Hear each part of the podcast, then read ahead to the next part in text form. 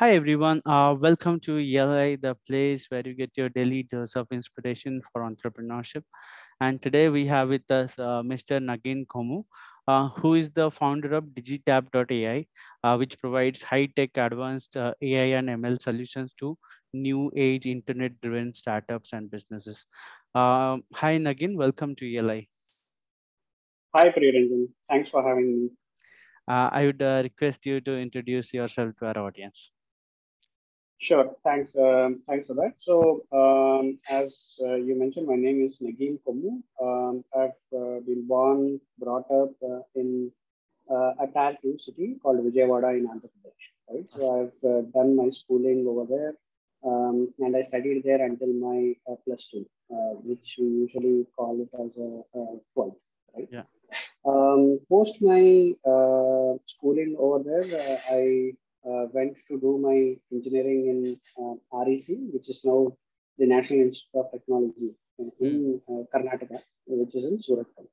Okay. it's a long way from home, um, actually on the opposite sides of of the of India, right? Um, mm. So um, then did the, did engineering, did computer science there for about four years. Uh, then got a job in Bangalore uh, with a company called Lucent, mm-hmm. which then became Alcatel Lucent and then was taken over by Nokia. Uh, so there I, I worked there for about five years as a software engineer, um, predominantly working in the telecom sector. Okay. So Lucent was, as a company, was known for uh, building these uh, telecom networks. Um, and initially I was working in the 3G, developing 3G networks, and then eventually was also developing 4G networks. And this was way back in 2007, 2008. Hmm. Um, right. So I worked there from 2004 to 9, 2009, and uh, then uh, you know, like everyone else, decided to do my MBA. Um, okay. So I did my MBA in 2009, graduated in 2011, and I did it in IIM Ahmedabad, um, the two-year course. Hmm. Um, post that, um, I mean, when I was doing my MBA, um, I had the I had the exposure of uh, various uh, functionalities within an organization. Like, so we studied a lot about uh, marketing, finance, strategy, general management, HR. Um, and uh, what I strongly believed during those two years was that I was more of a generalist rather than a specialist. Right. So, which uh, then uh, made me to pursue a career in consulting.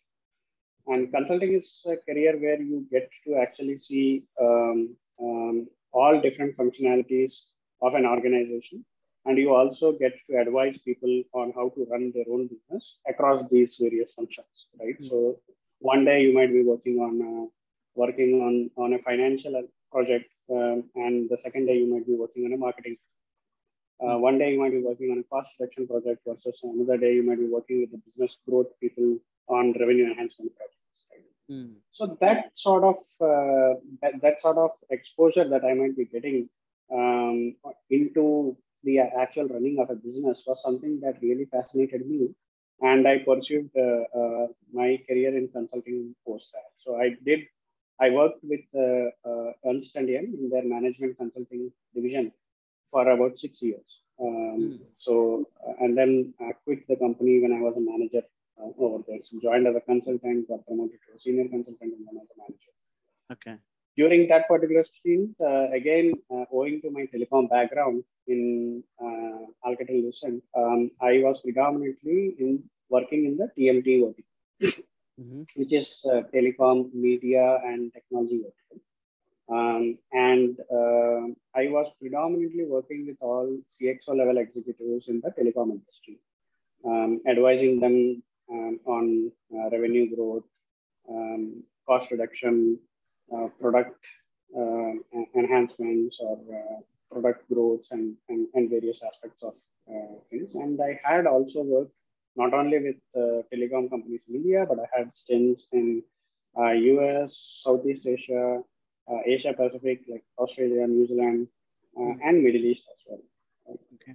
Um, so that is this was in 2017 when I mean for six years of my work experience in consulting when um, I decided to become an entrepreneur and took the plunge uh, into okay. entrepreneurship. Right?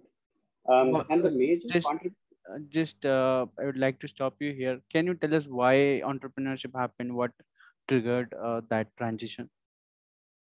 Right. So uh, uh, it, it's it's actually very. Uh, I mean, it's a strange uh, thing to happen, right? Because uh, up until about 2015, um, I um, I predominantly had an intuition that you know I'm not fit for entrepreneurship, right? Mm-hmm. See, um, um uh, in order to be successful as an entrepreneur, right? I mean, you need to have two things. One is a clear vision and dream to pursue that vision, and the second thing is perseverance, right? Um, that is, those are the two, two tenets that I never thought I, uh, or at least the vision part and the dream to chase that vision uh, um, is something that I really had. That's fine, but I never thought that I had the perseverance to go after that goal uh, with the patience that is needed uh, to be a successful entrepreneur. Mm. So uh, before jumping into something like an entrepreneurship, I always thought that you know you need to know yourself better, right? Um, because if if you are not fit for entrepreneurship, then you might be doing something that you don't like and you are also not getting anything out of it, mm. right? Which is a double whammy uh, uh, yeah. scenario. Right. Uh, most people have jobs. Uh, they keep doing those jobs that they might not like, but at least they are getting something back from it uh, to keep them good. Mm. Right? Um, it could be monetary. It could be uh, some sort of a recognition or a fame, something of that nature. Right? Uh, but entrepreneurship is something that you really need to be excited about and think about. Um, it could be any idea, right? It, it really doesn't matter how, how much, how big the idea is. Uh, you need to believe in that particular idea, right? Uh, because you would be sacrificing a lot. And if you don't, uh, then your day to day business becomes hell. Mm. Um, so I never thought I, as a personality, I was fit for entrepreneurship or I had that perseverance to be an entrepreneur, right? However, all that changed when, um, you know, I met my friend from Ahmedabad, like nearly after five years. Okay. And um, out of some chance, uh, we were having certain conversations and uh, we, out of those conversations, an idea was born wherein I had the opportunity to combine uh, two of the passionate things in my life. Uh, to start a to start an idea and then uh, start a company around that right? I mean hmm. i am extremely passionate about technology um, as you could see throughout my career right? So i have worked for five years as a computer engineer a software developer and even in those six years i was predominantly working with telecom and it companies um, hmm. engaging with those firms um, right so and and the second passion i have is sports um, so I follow a lot of sports. Um, okay. So I'm an ardent supporter of Manchester United, um, Roger Federer in tennis, Ferrari in Formula One, and of course, um, like every other Indian, I'm a huge fan of Indian cricket team. Right. Um, so when we were having those conversations, so uh, we had the uh, we had an idea of doing something combining both, right? Which is technology and sports, where and which is when uh, out of that strong urge to do something to follow my passion is mm. where I started the entrepreneurial journey, right? Uh, okay. Because as I mentioned, uh, unless and until you are kicked about uh, the idea, uh, it, it's very difficult for for anyone who's having a luxurious job um, as a consultant in EY, um, traveling around the world, um, to quit that and mm. then start something where you know I we weren't having even a single penny of salary for a couple of years when we were doing right. that, right? So you can imagine the hardships that we were into. But um, those were I could I could uh, always say that those were the best years of my life, right? In terms of the fun that we had uh, building the product and uh, whatever success we could have with that particular product, right? I mean, sharing that success with uh, people that uh, that are my friends, right? Mm. so that's that's the main reason why I got into entrepreneurship. Um, so as I told you, so we were building, um, so as part of my first venture, we were building a platform uh, where we were trying to enhance the experience, online experience of a sportsman. Mm-hmm. So Uh, like we were planning to combine something like a Facebook and a Sportskeeda or ESPN and a CricBuzz and a Dream 11 into one particular platform. Okay. Uh, but personalize that particular experience of a fan based on what he prefers. Mm. So as a fan, right? So people would prefer different things. I, as a fan, would prefer a lot, a lot more uh, uh, written, analytical based written articles, right? Okay. Uh, some other person, as a fan, might prefer engaging with others on social media. Mm. Some fans might prefer just watching videos uh, on in a loop repeatedly again and again. Right. Um, some people are there just for the kick of um, um, winning and losing along with the team, right? Mm. Uh, which is why they play the fantasy game, right? Right. Um, so we wanted to provide all these uh, experiences on one platform, but personalize that experience based on what fa- what kind of a fan he is, right? Okay. Um, which which is where we were using AIML technologies to understand the fan better based on what historically what he has been doing on the platform, and then Hmm. um, personalize that experience for him. Okay. And um, so we were actually doing uh, combining both, right? So tech and sports. Um, so we did that for a couple of years from 2017 to 2019. Um, Mm. It did not have the ramp up that we anticipated. Um, Okay. And uh, of course, we were pre revenue. So we raised the initial round of funding for that, but um, we ran out of money. And then uh, in 2019, I had to take a decision in terms of, you know, what should what should I do now? Okay. which is when um, uh, so we built a strong knit team uh, on Hmm. AIML on the tech side, right? So Okay. uh, we were then exploring opportunities or use cases in the financial world, uh, wherein we Hmm. can build something using the using the core skill sets of, of the team that we have, uh, Mm. which is when we founded Digitap, and uh, uh, where we where our core focus here is basically um, from a product point of view is to build we are a b2b firm right so we work with uh, clients in the bfsi space so most of the clients of ours are nbfcs or uh, banks or fintechs Okay. um, so uh, the product that we sell them are uh, in two verticals so one is we provide complete customer onboarding suite uh, Mm. which is a digital customer onboarding suite um, Mhm. using your KYCs or uh, video KYCs or OCR technologies, Okay. which extract information from Mhm. the images of a PAN cards or other cards being submitted, Mhm. right? And then uh, doing certain fraud detection, identity detection uh, solutions to to these firms, right? Okay. And the second vertical that we have built is more on um, AIML sort of space, wherein um, we, whenever these clients are onboarding uh, uh, individual customers. Um, we look at a certain amount of data coming in from these customers, uh, which are non-bureau data, Mm. right? Um, either based on data based on uh, their bank statements or um, Yeah. their device uh, data. uh, Like data the coming messages uh, coming to their uh, financial mobile. messages correct then uh, their social media profiles uh, then data coming from their telecom networks data coming from their location uh, where they are staying right so we aggregate information coming in from all these various data sources for these Mhm. customers and then we provide a credit profile to these clients saying if this customer is having this much activity in his social media profiles and staying in this particular location and having this much salary based on our reading of the financial SMSs and bank statements, Mm. uh, the propensity for him to pay this much amount of loan, pay back this much amount of loan is say X, right? Or his credit score is X, X, X. Okay.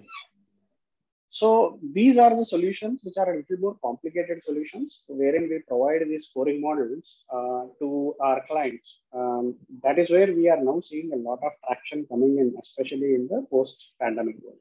Mm. Okay. So one question around it, uh, like you mentioned, uh, uh, uh, creating a credit profile out of uh, the different data points we have. So uh, India is a very, uh, um, I, I think the recent growth in the fintech that happened, the reason behind it is India is not well penetrated in terms of credit.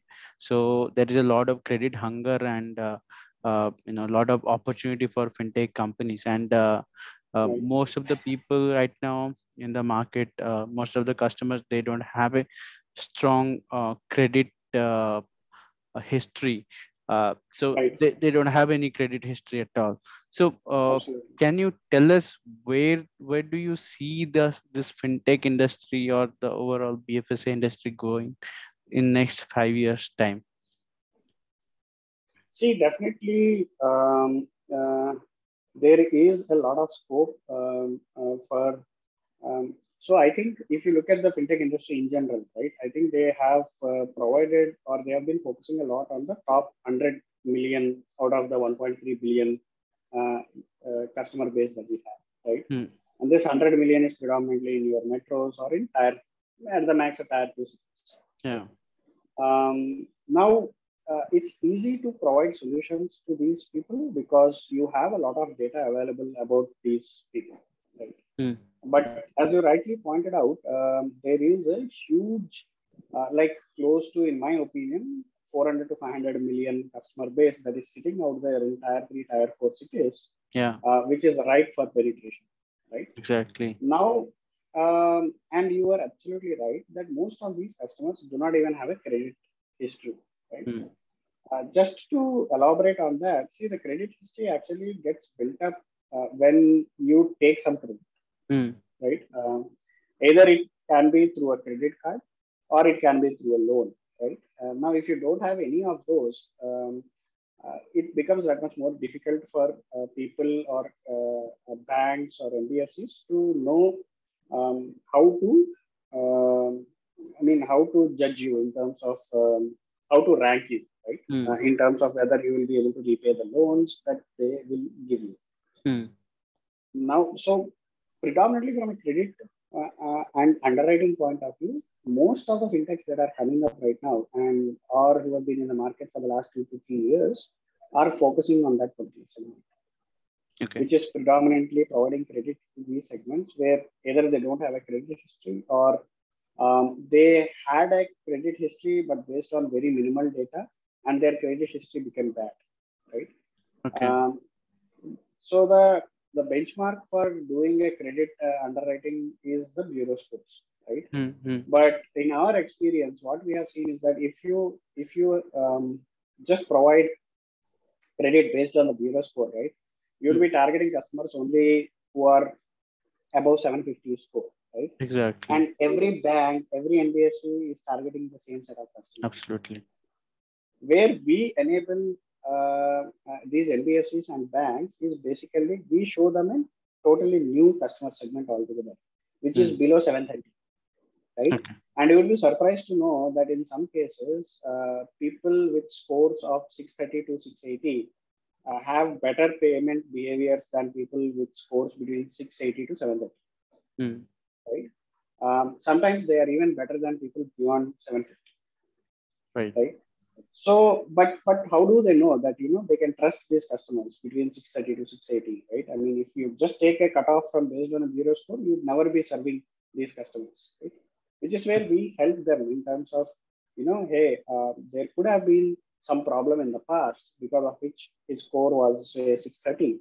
But Hmm. right now, if you in the last six months, if you look at the data, he has been a really good customer, and you can actually uh, start with a small ticket loan for this customer and then take it beyond that, right? So, in my opinion, the use of alternate data or uh, is going to be key in terms of uh, you know, especially on the credit side of things.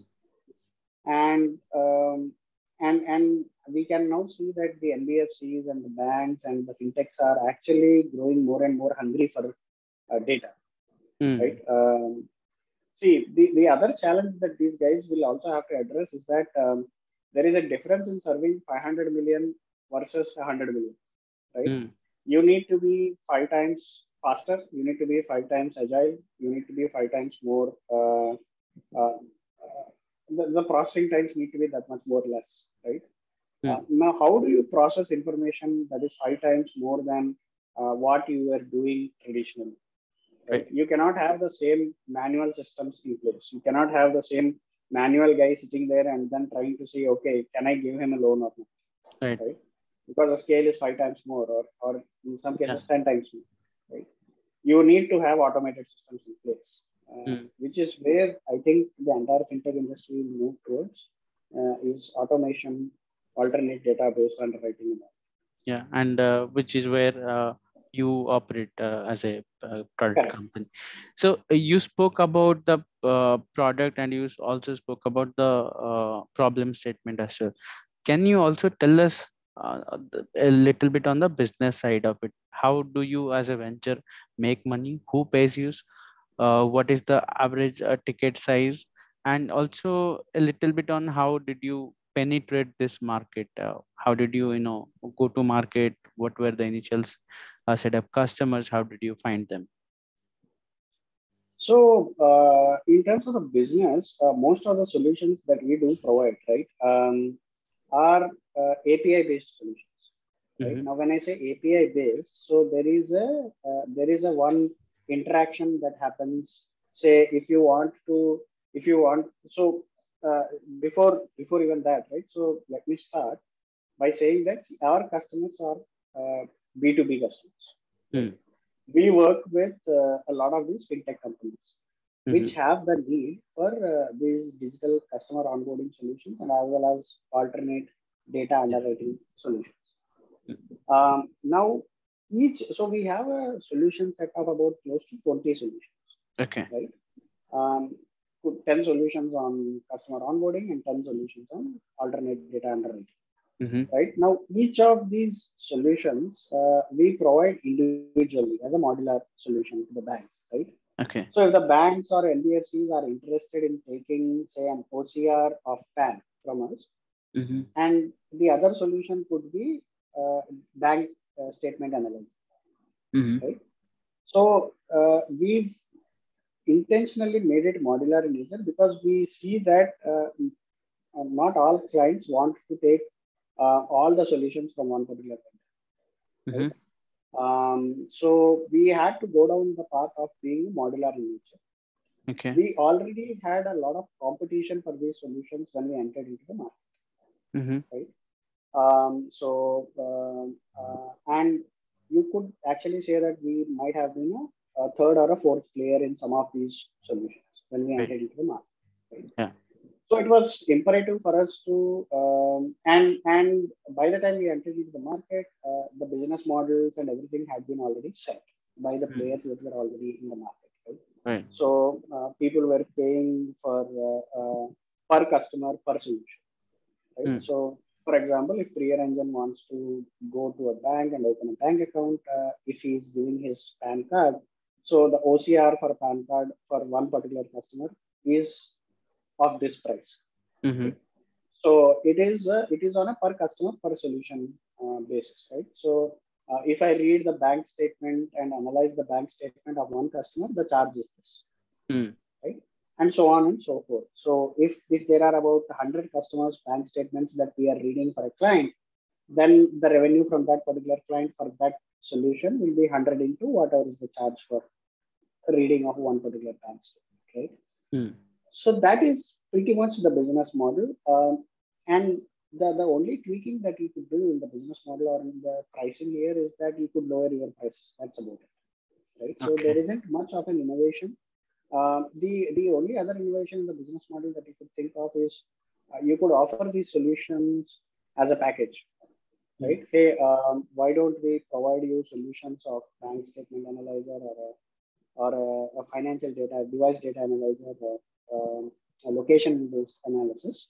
Mhm. And for all these three solutions, we will then give you a combined score, and you can underwrite the customer based on that particular score. And per underwriting, or per, even there, the the volume, I mean, the charge could be higher, but it is still a charge based on per use. Mhm. okay Right. Um, now, we being not like the first entrant into this particular market, especially on the digital onboarding solutions, Hmm. um, we had to follow the uh, procedures and norms that are already laid out in the market. okay Um initially we thought that pricing could be a differentiator, and that's where we wanted to, uh, you know, offer the differentiation, Mhm. right? Um, but we figured out that you know pricing doesn't matter. Um, Yeah. What matters is one, your product has to be on par with whatever they are currently using or whatever they want to use, right? Um, so from a quality and accuracy point of view, you will have to be on par, which we are already. Mm. Over and above that, what we figured out is the gap that is there that we could have that we could exploit, and we did that is the support that these clients get from their existing vendors, right? Mhm. Um, so that is where we differentiated ourselves. Now the support could be not just when you know there is a problem that is happening and how how um, proactively the vendor is um, uh, addressing that particular problem. It could also be like if there are some customizations that this client needs, right? Now, how uh, proactively is the vendor approaching the client and then making those customizations to make the life of the end customer or the customer of the client better? Mm. Uh, when I say clients, there are B2B customers, right? Like the banks and NBFs. Yeah. So that through that particular support model is where we have been able to onboard some of the initial clients. Um, and they are like big clients like KreditBee, uh, Navi Technologies, and all those who whom we've been able to uh, uh, Hmm. get on board. Okay. Uh, can you tell us what are the different challenges uh, that you have faced uh, along the way while building and growing this venture? And uh, also tell us about the pivot that you did from your first venture to second venture. Um, so just tell us about it. Wha- What happened? What are the different transitions you saw? Uh, and how did you overcome it? So uh, I, I'll, take up the second question first. Um, in Yeah. terms of the pivot or the transition that you did, right? So I think I've touched upon this uh, in the previous, uh, I mean, sometime previously as well, wherein um, so we were using uh, AIML technology to personalize the experience of a sports fan, right? Um, Hmm. In my previous venture. Now that was a venture that depended on uh, we raising funds because uh, we initially wanted to uh, gather some momentum in terms of uh, users coming onto the platform. Hmm. and then think about uh, you know how do we generate revenue from these users right? Um, so uh, and we started off with sports on that particular front. But uh, in order to get the user base we had to spend right? Hmm, uh, hmm. we had to spend on marketing. We had to spend on uh, certain events campaigns and all those for which we needed money and not just from a tech and product point of view we also needed a lot of money to generate the initial momentum on the user base as well right Mhm. now when we went uh, to the uh, market to raise funds uh, what we realized is that um, uh, and that's an unfortunate part of it that it wasn't the idea that all these venture capitalists were after Okay. right um, it i mean to to to be fair to them as well uh, not many of them understood sports as an industry Hmm. right uh, everybody understood fintech everybody understood edtech everybody understood health tech right uh, to a certain extent everybody un- i mean to a great extent everybody understood e-commerce Yeah. to a certain extent they were also looking to invest in agri-tech and and and uh, areas around that Yeah.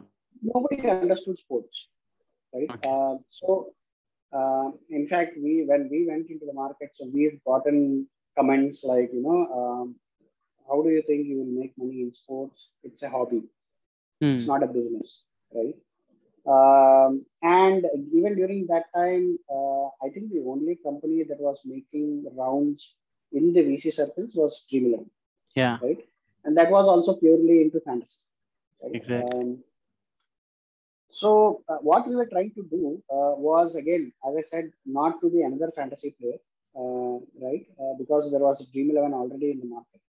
We Hmm. wanted to differentiate ourselves and the idea that we had was to personalize this experience. And i still believe in that idea. I still believe that there will be somebody in the market who would uh, come up with a platform that will exactly be the same as what we were trying to do. Maybe we were ahead of our time but um, the main problem that we had was that the, that that uh, the raising of funds became that much more difficult for us. Right. Okay. Um, although, uh, and it needed somebody who understood uh, uh, sports as an industry. Hmm. Right. Uh, now we've learned two things from that. Right. Is one is uh, if you are pre-revenue and you want to work on an idea that is, you know, initially user engagement and then move to revenue, right? Then um, you are dependent on raising funds, right? Hmm. And you better be having an idea which the VCs understand, Right. right? Um, or you you will. I mean, if if if you have an idea in the space of edtech, fintech, health tech, and all these areas, you would be uh, having funding done by um, uh, by by an investor by meeting just 10 investors right Mm. one investor might get convinced in our case we had to go meet 100 150 investors but even then we've been able to raise only a pre-series uh, sort of a round Hmm. um, so one thing was I was very clear in terms of when I was trying to pivot is that you know I wanted to focus on revenue, right? Okay. Um, and uh, when you, when you want to focus on revenue first, Hmm. um, and uh, say profitability is that comes in later, but I wanted to focus predominantly on revenue, right? And when you Hmm. want to focus on revenue, uh, B two B is a much better bet than Yeah. B two C. Right. Um, and uh, so that's that's predominantly the reason why we wanted to pivot. And the second reason was uh, we had a team, as I mentioned, who were capable of building solutions using AI and ML technologies, right? Hmm. Um, and we wanted to understand where where the use cases that we could exploit um, and and build on those use cases Okay. which is where we started with fintech and then uh, started building solutions for customer onboarding using a lot of these uh, AIML technologies. Hmm. Uh, that's predominantly the reason for transitioning, uh, the two main reasons for transitioning from uh, Dribble, which was my sports venture, to Digitap, right? Okay. Now, coming back to your sec- first question, which is in terms Yeah. of the challenges that we faced um, uh, during this particular venture, right? Um, I think I I don't think any entrepreneur would have faced the sort of challenges that we faced because I'll tell you. So we started this in 2019, and when I lay out the timelines, you will know the challenge, right? Yeah. COVID would Sorry. be So of I- them. Yes. So when we started in 2019, we started building the solutions.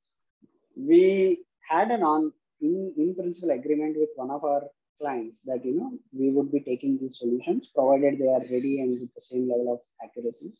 Hmm. We've onboarded that particular client in the starting of 2020, and we started providing these solutions Okay. and by the time we uh, made our solutions you know enterprise grade solutions by fine, tuning the accuracy levels on that particular client was our initial client Hmm.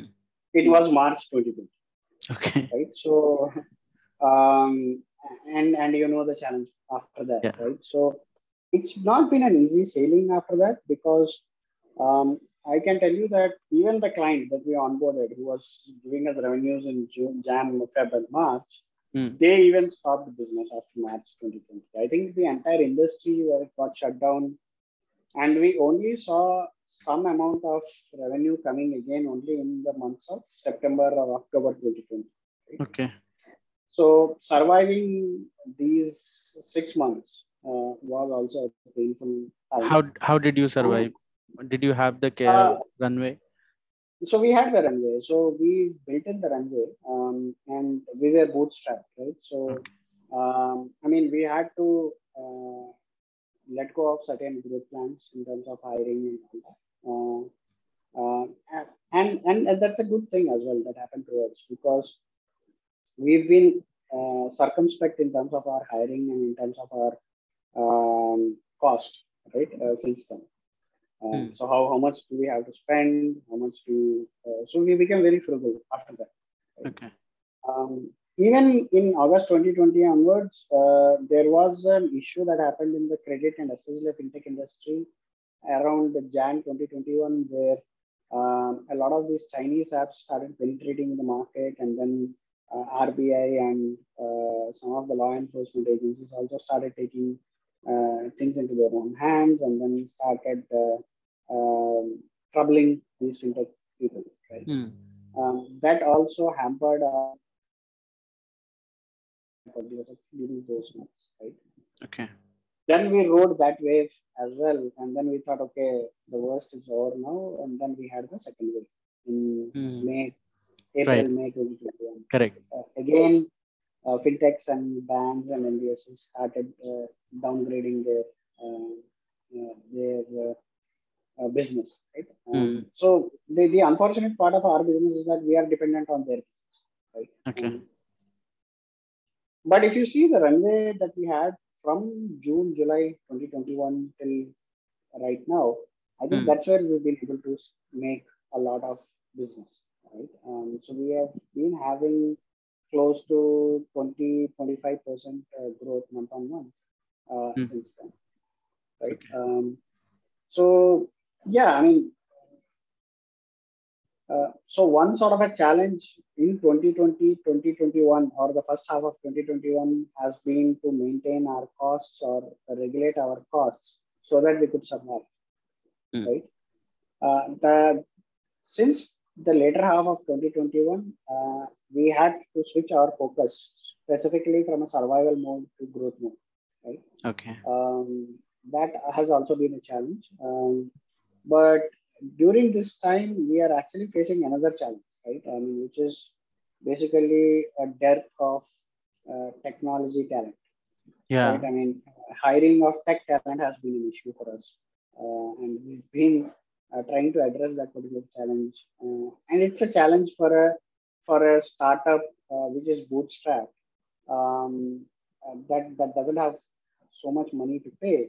But then we also work on those technologies, um, you know, that require people with high uh, skill sets or high uh, payment levels, right? So that is also a challenge for us to address. And, and the way we've now addressed that particular challenge is, uh, is we are actually looking at, uh, you know, freshers uh, who look at these particular technologies and then say, hey, I want to work in those technologies. Because we provide them with an opportunity to work in technologies like artificial intelligence, machine learning, NLP, and all those, right? So uh, they are willing to work with us and, and learn. I mean, yeah, we might lose them, say, two or three years down the line, but we also give, we, we, are, we are actually giving them a chance to look at what they can learn in these technologies because they believe they can make a mark in these technologies going forward. My final question now, in the interest of time, I'm just uh, limiting to one question, one more question. Sure. Tell us what is the meaning of entrepreneurship for you? How would you define the term entrepreneur? See, an uh, entrepreneur is uh, it, it, it's not a just a single word definition or a, or, or, a, or something like that for me. See, mm, you need to be realistic in terms of what an entrepreneurship is, right? So, if I have to be realistic, an entrepreneur is somebody who has a very strong goal that he wants to achieve, and more importantly, uh, he needs to have the perseverance to achieve that right Okay. um, if you don't have perseverance and patience Mm. um, patience and perseverance are two different things in, in, in, in the way i see it right? the perseverance is to be uh, at it uh, irrespective of what downturns or what upturns that you may face right uh, Mm. you even you might have a lot of upturns you might be able to raise 100 million today but um, six months down the line, you might be um throwing those 100 million away in some Mm. of the this which didn't pan out, right? Yeah. And it is a perseverance to achieve that goal in the long term. And long term for me is like 10 years down the line. So Mm. you need to be, you need to have that vision is as to what I would want to do 10 years down the line.